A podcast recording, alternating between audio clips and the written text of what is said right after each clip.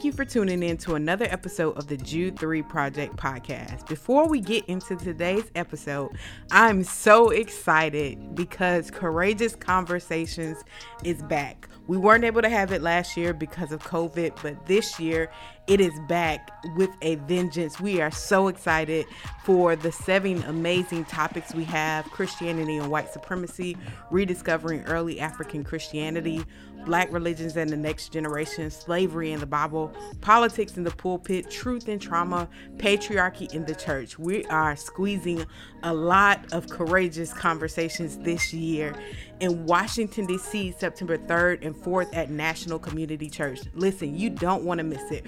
Register today at courageousconvos.org. Now, this is a hybrid conference. We have 250 in person tickets available, and they are on the way to selling out. Um, so, the next option would be the virtual pass. All of that is available at courageousconvos.org org. I'm so excited about it. We have amazing panelists. We have Dr. Christina Edmondson, Dr. Howard John Wesley, Dr. Esau McCaulley, Dr. Eric Mason, Dr. Lisa Bowens, Dr. Otis Moss, Dr. Marvin McMickle, Dr. Vince Bantu, Dr. Ja- Jacqueline Rivers, Dr. Cheryl Sanders, it's going to be amazing. I would not miss it, whether in person or virtually. So get your tickets today at courageousconvos.org. Without further ado, let's get into today's episode. Hello, welcome to the Jude 3 Project podcast. I'm your host, Lisa Fields. I'm the founder of the Jude 3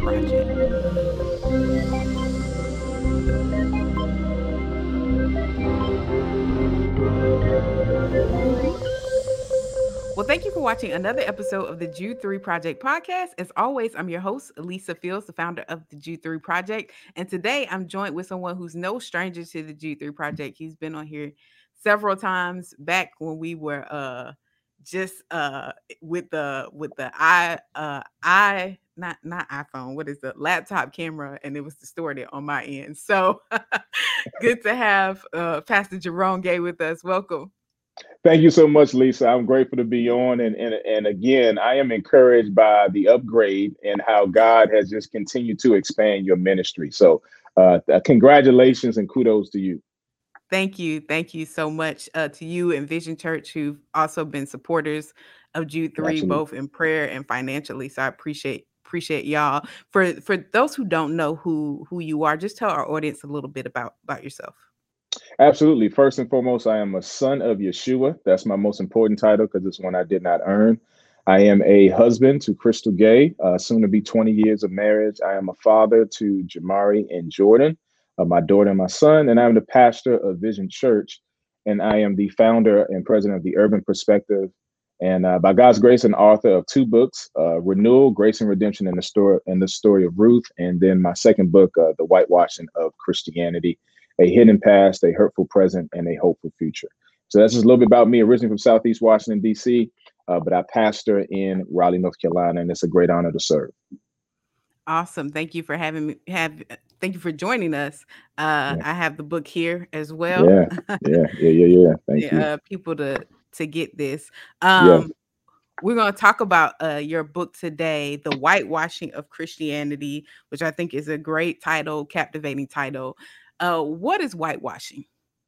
Yes, um, and thank you for asking that. I am very intentional about defining terms uh, if when someone reads the book. So, whitewashing refers to the affinity of white Christian uh, scholars to paint the Bible, uh, Christian literature, art, and history with white people at the expense of authentic diversity and authentic ethnicity to uh, cater to white audiences that share their presuppositions and concerns. And so, what I want to do in the book is unpack the process of of whitewashing, what it is, which I just said, and then how it has impacted Christianity in the West. And so that's why I put the subtitle. I know some people are going to hear whitewashing. And let me be clear whitewashing, confronting whitewashing isn't white bashing. Uh, it's not that type of book. So that's why I had the subtitle, which is a hidden past. I want to unpack uh, Africans' uh, contribution to the Christian faith, which are ignored instead of accentuated, a hurtful present, how some people have internalized whitewashing and, and went to the in the direction of self-hatred. Also, some responses like liberation theology, I explained that. But then there's this hopeful future that despite centuries of whitewashing, we still have hope uh, in Yeshua, in our in our Lord and Savior uh, Christ, who paid the price for our sin. And so that I, I I walk people through that journey of what whitewashing is, the process of it, and then the effects it has on the Christian faith. Now, when when you talk about whitewashing in your book, you have some some different categories of whitewashing, um, historical whitewashing, um, class whitewashing. Why why was it important for you to make those those distinctions there for for the yeah? Because I, I want I want people, you know, right now, you know, Lisa, there are tons of talks about CRT, critical race theory. And and oftentimes just by mentioning race, or if you say the term whiteness or white supremacy, or if you say something like that, people automatically throw you into this category without actually hearing your claims or even understanding your position. And so what I wanted to do is say, hey, here's an historical perspective. So there's historic whitewashing where essentially you paint uh, Middle Eastern and African people white and then present them as historical figures. But then there's this class whitewashing where, and I and I walk people through just the history of how we went from class to race, where we kind of went from economic oppression to a racialized oppression. And so I want people to be able to chronicle how we got to this point so that they know, you know, where I'm coming from. So I, I thought it was important to include those distinctions. Mm-hmm. That's helpful. Um, I meant to ask you this is the first question, but I think it's it's uh it's still relevant. What what motivated you to to write this book? What what was like, man, I need to write this. What what were those kind of events that that took place that motivated you to do this? Yeah, certainly. Um, you know, uh, I, I uh, so we got like a video promoting the book, and one of the things I say is, you know, I've had countless conversations of people who think Christianity is a religion that promotes chattel slavery. It's a religion of oppression, and that it's a white man's religion. And so, while as a as a Christian, uh, which again is a title I did not earn, um, I'm saved by grace and through faith, not by my own works. I know that's not true, but there are tons of people who believe that that's true. And we have to ask why. Why do they think, why do they associate Christianity with oppression? Well, because of the mishandling of Ephesians 6, the eisegesis of white supremacists historically, but even how even how evangelicals handle it now. They don't handle the idea, idea that there are different forms of slavery. Why do people think it's a white man's religion? Well, because of whitewashing. We present Jesus, the disciples, uh, African Christian fathers, philosophers, and female Christian martyrs. We present them as white. And so people see Christianity as this monolithic faith. Again, those of us on the inside know that's not true. But why? They're not just pulling this out of the air. And so what I wanted to do is two things. Uh, number one, I wanted to evangelize this as an evangelistic work where I'm, I'm praying that God will draw people to himself through this through this piece of literature. But then the other side is I wanted to give legitimacy to their concerns because whitewashing is something that we have to admit. We have to admit that this is a historical occurrence. It's a current occurrence that must be addressed. So I wanted to give legitimacy to their concerns, but I wanted to confront their conclusion because the conclusion for the people that believe that it's a religion of oppression, that it promotes chattel slavery, that it's a white man's religion, their conclusion is to reject Christ. And that that's an eternal decision, obviously, as a believer that they're making based off erroneous information that has been presented as fact for centuries. So I wanted to say, hey, I understand your concerns, but let's not blame Christ for the actions of people who claim to be Christians. There's a huge difference. And I wanted to just minister to that group and then educate those that are on the inside that that, that are unaware of why this topic must be broached. Mm-hmm. I think that's that's so helpful and needed uh, for our day. Um, in your book, you you uh, talk about reform theology versus reform culture. Uh, why was that important for you to include, and kind of what was the the thesis of, of that chapter? Yeah, so you know, I, I when I when I go there in, in uh, chapter five, uh, I want to say, hey, I agree with most of the tenets of reform theology, um, but I, I, wanted to respond to something Dr. John Frame wrote in his his humongous ethics books that's over a thousand pages that I read while I was a seminarian. And and let me just say this: I don't believe that Dr. Frame is is a racist. Okay, I, I don't believe that. I, I, think some of his comments were uh, probably in, they were insensitive, and he maybe he wasn't aware of that. But in his book, he says he gives reasons for why African Americans aren't engaged in uh, engaged in Reformed theology. And the first reason he says is because the intellectual nature of the Reformed tradition. And so I'm like, like, I mean, that, that comes across as if you're saying that we're unintellectual or that we're unintelligent. And I'm like, no, the, the issue isn't the philosophical nature, the theological of richness. That that's not the issue. The issue is the culture where when we study the reformed uh, reformed uh, heroes, we look at Dabney, who who made some heinous racist remarks. Uh, when we look at some of these people, and we look at even now how reformed theology is presented as if it's the gospel.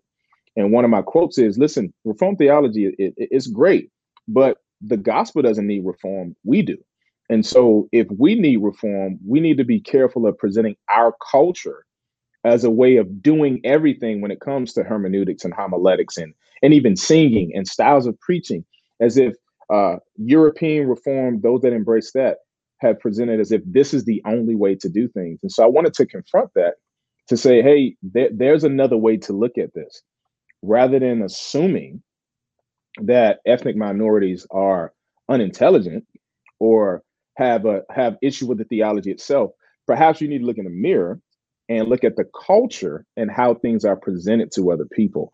And that's what i wanted to address in that chapter yeah and that's helpful and i think necessary because there is this presupposition that that black people aren't intellectually savvy or, right. or astute and it's just like hey you, you realize there are a lot of things we invented that were stolen from us uh, absolutely, absolutely. That were, that were recreated that we we created first. So it's not that we um, are not intellectually savvy. It's often that our our people don't get the shine that majority culture culture does. And so I, I'm glad you you gave you shared that point. Um, in addition, um, in your book, you you talk about hidden figures and um, that goes into obviously early African Christianity, but also I think it's cool that you have merch that highlights the uh, and color corrects the whitewashing mm-hmm. of early African Christians. Um, how has that the whitewashing of the hidden figures affected the faith, and how have you seen uh, making kind of the the the uh, the characters in in the way they were in in, in darker skin um how has that helped people see see it differently yeah and so, so so one of the things i do say in the book and and you know i want people to hear me say this as the author is um i'm i am not saying that the answer to whitewashing is blackwashing um, so that that's not what this book is. However, I do think it's important that we color correct because, for instance, we don't have these brown images of John Calvin, these brown images of Martin Luther. Uh, but when we talk about Tertullian, who was African, he's presented as a white man. Perpetua and Felicity, two African female martyrs, they're presented as white women. Athanasius, an African man who stood for orthodoxy at the Council of Nicaea, he's presented as a, a white man. Origen, uh, African philosopher. He's presented as a white man. Shenouda of Atripe. We don't often don't even know who this man is. Lactantius, Cyprian. These are all African African people. And you know, typically when we look at the just the markers of geography, we tend to associate them with black and brown people. But what historians have done is they've made Northern Africa Southern Europe, and they've presented people in this way. And so the effects of this is people look at it and say, well, well, wow, it, it looks like functionally that only white people contributed to philosophy and theology, whereas no Tertullian gave us the concept of the Trinity, and this is an African man. You know, you know, at the at we have the Nicene Creed where we say he's begotten and not made because of because Athanasius, an African man, stood up, stood up to Arius and his uh, his his heresy, um, the the Arian heresy, and so so so it's so important that we understand this. And so people are looking at all of this white imagery in our movies, in our textbooks, in our seminary books, in uh, children's curriculum, in, ch- in children's church curriculum. Like everything is painted white. And then rather than saying, hey, you, you know, we should ignore this, we're like, well, well, no, why, why shouldn't we confront this revisionist history? Why shouldn't we confront that you're presenting Christianity in a monolithic way culturally? This needs to be confronted because people are on the outside. We should care about lostness, We should care. We don't cater to non-believers, but we engage them. We deconstruct the things that are eclipsing the gospel in their minds and in their hearts so that we can present the unadulterated gospel to them. And so whitewashing gets in the way of that. And so we wanted to do that. So I had original artwork done uh, by a wonderful sister named Melissa uh, Campbell, who who created original artwork uh, for me in the book. And uh, we also, you mentioned the merch. And so my wife has a clothing company, I Am Apparel, where we just we're celebrating just the African heritage heritage within Christianity. That doesn't mean we demean what our European brothers who stood for orthodoxy have done. We're just saying that there isn't much attention given to the African contribution, and they've been presented as white men and women. And we need to color correct that because we should care about truth, we should care about accurate history, and we should celebrate the rich diversity that Christ has used all people. Because we, based on Acts, we all share one common ancestry, but we are presented in different hues, and that should be reflected accurately. Mm-hmm. Yeah, that's definitely helpful and definitely needed. Um, we we think about some of the responses to whitewashing. One of those is the liberation. Yeah. What have you seen that have been helpful from that, and what have you seen that have been challenging from from that? Yeah. So yeah, I uh, so I have you know three responses. So one is uh, liberation. So I, I walk through the history of liberation theology, and so you know I start with some people before we get to Cone we need to kind of look at Nat Turner. We need to look at Albert Cleage. We we need to look at Howard Thurman. We need to look at Dr. King. We need to look at Medgar Evers. We need to need to look at this train of thought of liberation as a response, not simply to whitewashing, but also to white supremacy. And so when we get to Cone, I want people to understand the, the context in which he wrote what he did. Doesn't mean I embrace all of it. Uh, there's a section where I say correcting Cone I think what we can appreciate about liberation theology is that they it was a response wanting to affirm the imago Dei in people of color, that we're made in God's image, we're worthy of dignity and respect. And while Cone didn't say it this way, uh, uh, an essence of most of his writing is that value and dignity starts at creation, not salvation. And so he wanted to restore that dignity because he's in a context where during his time, again, not painting all white people this way, but during his time, white people would have a lynching after a church service. After a church service, they would celebrate the killing of a black person, and there would be children, you know, applauding this.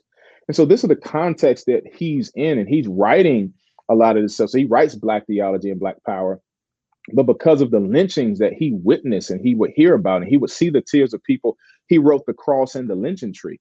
And he showed this merger of how you know they wanted to associate christianity with whiteness. I also addressed the history of that and how just the, the the, missionary groups were intentional about only using white imagery because they they even said they wanted to associate christianity with whiteness and white with purity. And so he's in that context uh, the the only the pushback i give you know dr cone who again i appreciate certain aspects of his contribution is that every a lot of it is relying on blackness within itself. And so there's a section that i have called uh, correcting cone and saying that you know we got to be careful biblically speaking philippians 3.20 our citizenship is in heaven. So we live from that kingdom perspective. So while again there's a lot i affirm but there there are some aspects of orthodoxy that i have to push back on because we can't make a feature of who we are the foundation of who we are the foundation of our identity is our creator, not our race or our ethnicity. And so I think that's that's where I say, listen, I appreciate him bringing bringing clarity, confronting white supremacy, bringing writing some rich theological positions, but from the foundation, it must be the gospel, and that's that's what I wanted to come back to. Yeah, I, I love that you say it's uh, don't confuse the the feature and the foundation. Um, yeah. That's a great way to alliterate that. Um, for for our audience who listening and run across people that are constantly saying Christianity is white man's religion, mm-hmm. and they get frustrated in the conversation, um, what tools would you give them, and what what ways have you found helpful just to have a conversation with someone um, that helps kind of break through? Yeah, so oftentimes, um, and, and hopefully this equips people apologetically, apologetics being a defense of the faith, is you know asking questions. So so oftentimes they say, you know, they say it's a white man's religion, then they say if it wasn't for slavery, we wouldn't have known Jesus. And so when they say that, usually I'm asking some questions. I say, so, so let me ask you this. You know, do have you heard of, are you familiar with African Christianity prior to the transatlantic slave trade? And so I want to tell them about the Coptic Church. I want to tell them about Christianity in Ethiopia. I want to tell them about the Cushites in the Bible, since because now they're they're critiquing Christianity. Now I can bring out the word. I can defend my faith without the Bible, but ultimately I want to get them to the scriptures. Um, so I want them to know about the Cushites. I want them to know about Christianity in Nubia, and then the Hidden Heroes chapter will help you because you can basically you can use this like a reference book. You want to know about liberation? There's a chapter on that. You want to know about urban apologetics? There's a chapter on that. You want to know about some African Christianity? There's a chapter called Whitewashing Africa. You want to know about uh, some some key African figures? There's a chapter on that. And so then I want to take them to you know Tertullian, Athanasius, Perpetua and Felicity, Origen. Now I don't we don't embrace everything Origen did, but he did he give us some you know some huge comp- contributions to the Christian faith. And then I want to ask them like these men and women, are our African ancestors. Why do you want to ignore them? How come you only want to give credence to the ancestors that fit your ideology?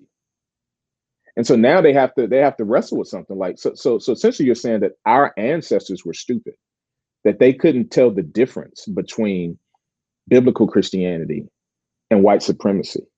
Why are you ignoring these African theologians and martyrs? And then last thing I want to ask, you know, you're talking about that's again Athanasius, well known, 325. He stood at the Council of Nicaea. Well, that's over a thousand years before the transatlantic slave trade of 1619. So now they got to wrestle with timelines. Like I'm just, I'm just giving you history. We, we we don't even have to go to the Bible yet. Your timeline doesn't add up. And then I want to bring them here ultimately to get to the gospel. And I want to say this: what white supremacy did during chattel slavery, they did not uh, try to beat Christianity into us and our ancestors. They unsuccessfully attempted to beat inferiority.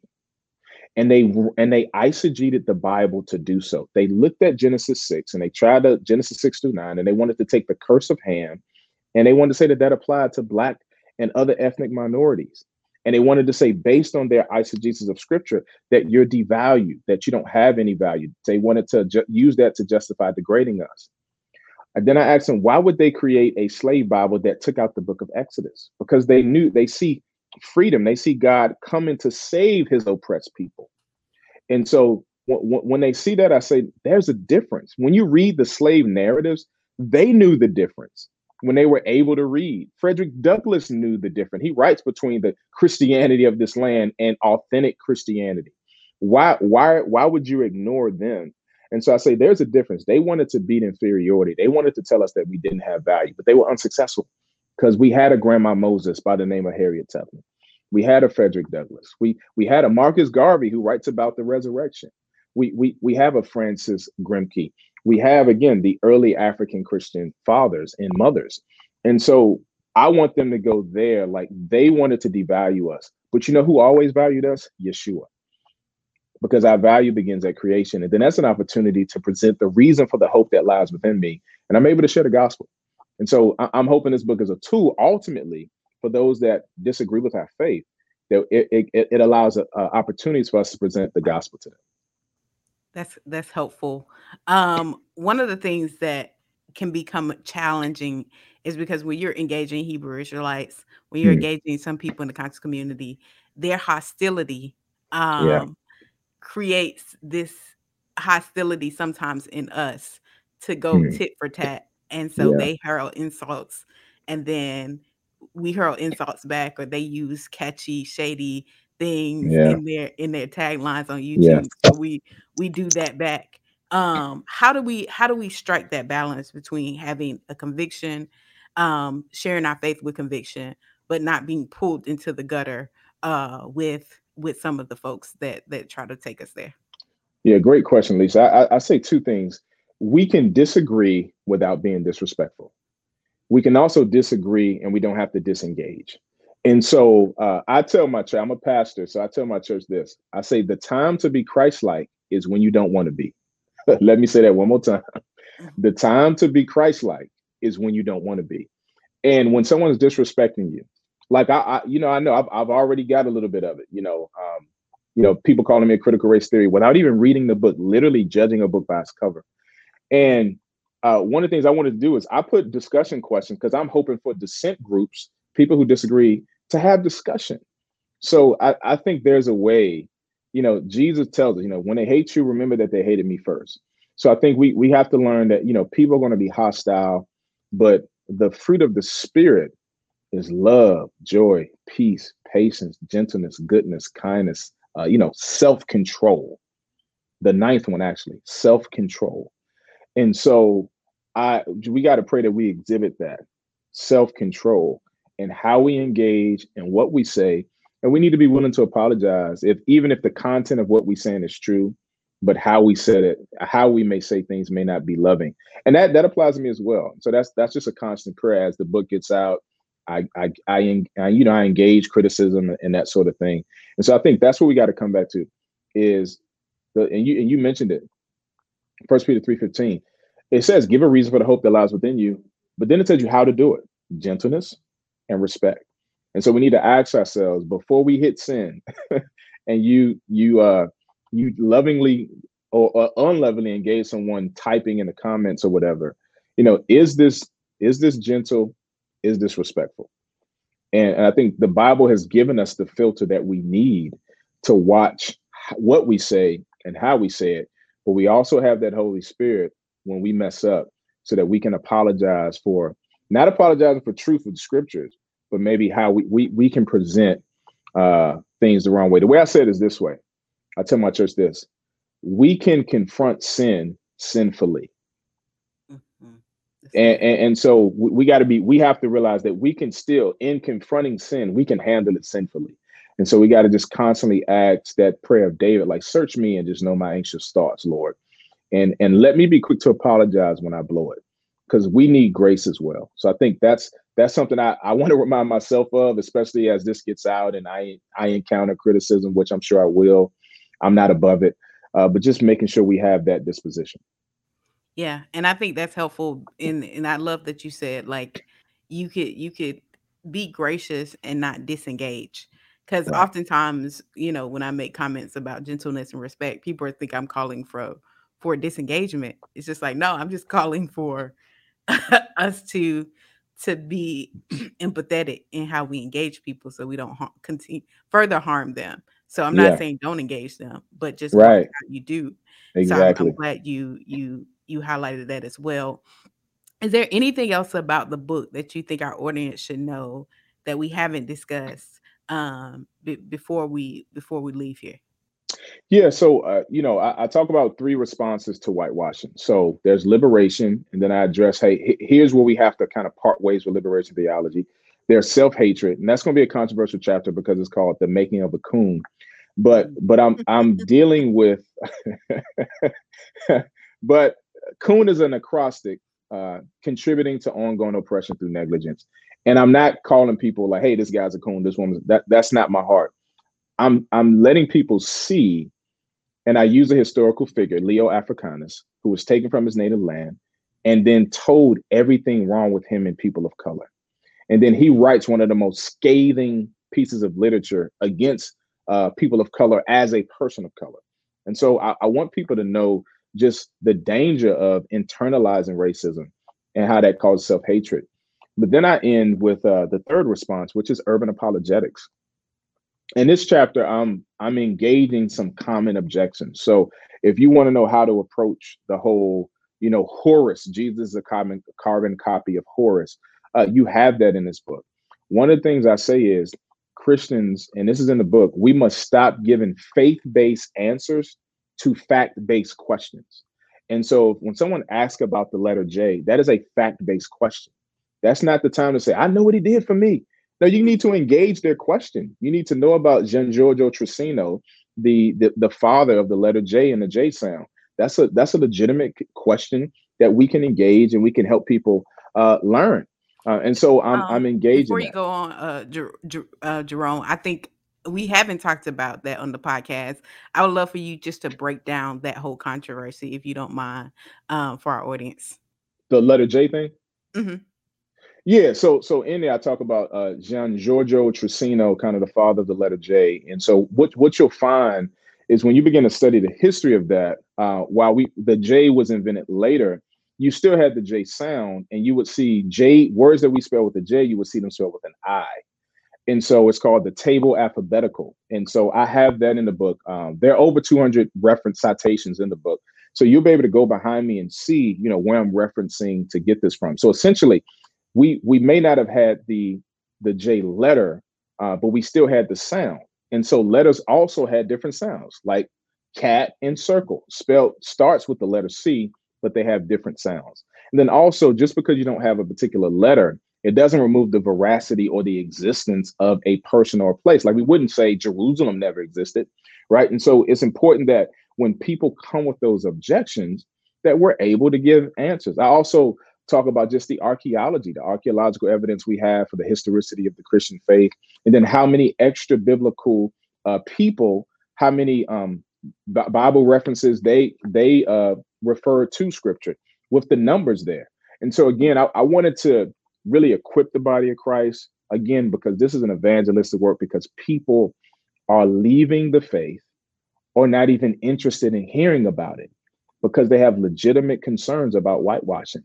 We need to address those concerns and then present the gospel. But we need to deconstruct some of the things that are barriers. And these are unnecessary barriers because we keep presenting the Christianity in a monolithic way. And so I hope that answers your question, um, uh, Lisa. But yeah, I engage stuff like that in the book to help people be able to refute some of those false claims. That's helpful for for those who don't understand. Can you explain to them what the why people bring up the J argument? To, yeah, to, they'll they'll to, say the the letter J was invented around the 15th century, uh, 16th century. So how could his name be Jesus, right? Now we know. Uh, now if you go to the Old Testament, that's something known as the Tetragrammaton, YHWH, and we we refer. I, I frequently refer to him in the book as Yeshua, right? And so what people would do, they they they're basically looking for reasons to dismiss Christianity. And so I wanted to kind of hit that head on and say, well, well, hold up, before you make an eternal decision based on a letter, let's begin to understand a little bit about etymology, sounds, phonics, and the father of this letter, and then how how things were said and spelled back then. And so you'll you'll you'll frequently hear uh, that objection about the the letter J. Thank you. I think that's that's helpful for for our audience to know. Um, how can they get the book, The Whitewashing of Christianity? Yes, yes, yes, yes. So uh, by by God's grace, wherever books are sold online, uh, so you can get it from Amazon, Barnes and Nobles. You can even get this from Target and Walmart. So wherever books are sold, hard copy, paperback, uh, we are uh, in a couple weeks. We'll have the Kindle as well as the uh, audio audio version of the book. Uh, but this is ready now. This this book is ready now, and I'm really excited about it and excited to see what the Lord's going to do with it.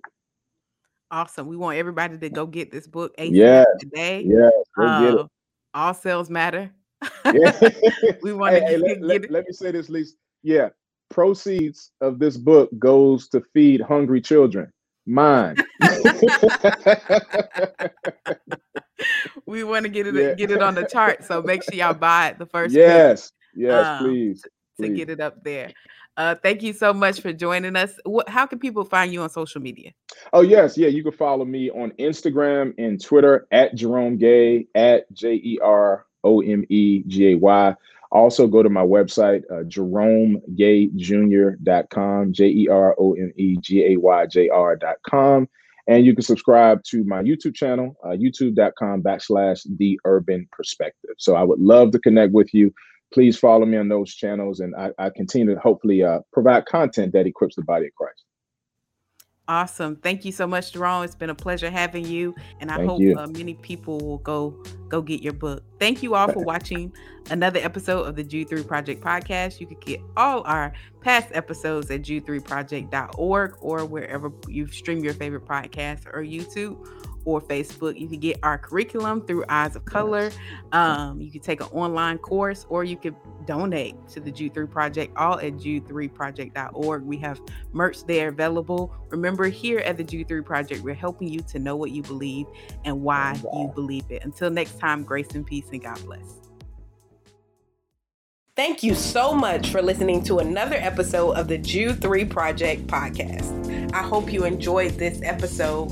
You can tune into all our past episodes at www.jude3project.com. You can subscribe on iTunes, Stitcher, Google Play. Remember not only to subscribe, but also rate us. That helps us to gauge how we're doing and how you're enjoying the show, and it gives other listeners some ideas about the show as well. So, thank you so much for tuning in. Also, remember we have our Bible engagement app in partnership with Back to the Bible to help you get better engaged in the Bible every single day. You take a survey, it assesses your strengths and weaknesses and sends you Bible verses based on those. So it's a great app. You can download the app by searching in your App Store or Google Play, searching Jude 3 Project, and it'll be right there for you. So thank you again. Remember, if you would like to become a monthly partner or a one-time giver, you can do so on our website or by mail. Just go to jude3project.com, hit that donate tab, and you'll see the option to mail in a gift or give online. We appreciate you, and I'm so, so thankful for you. God bless, and remember, here at the Jude 3 Project, we're helping you to know what you believe and why you believe it.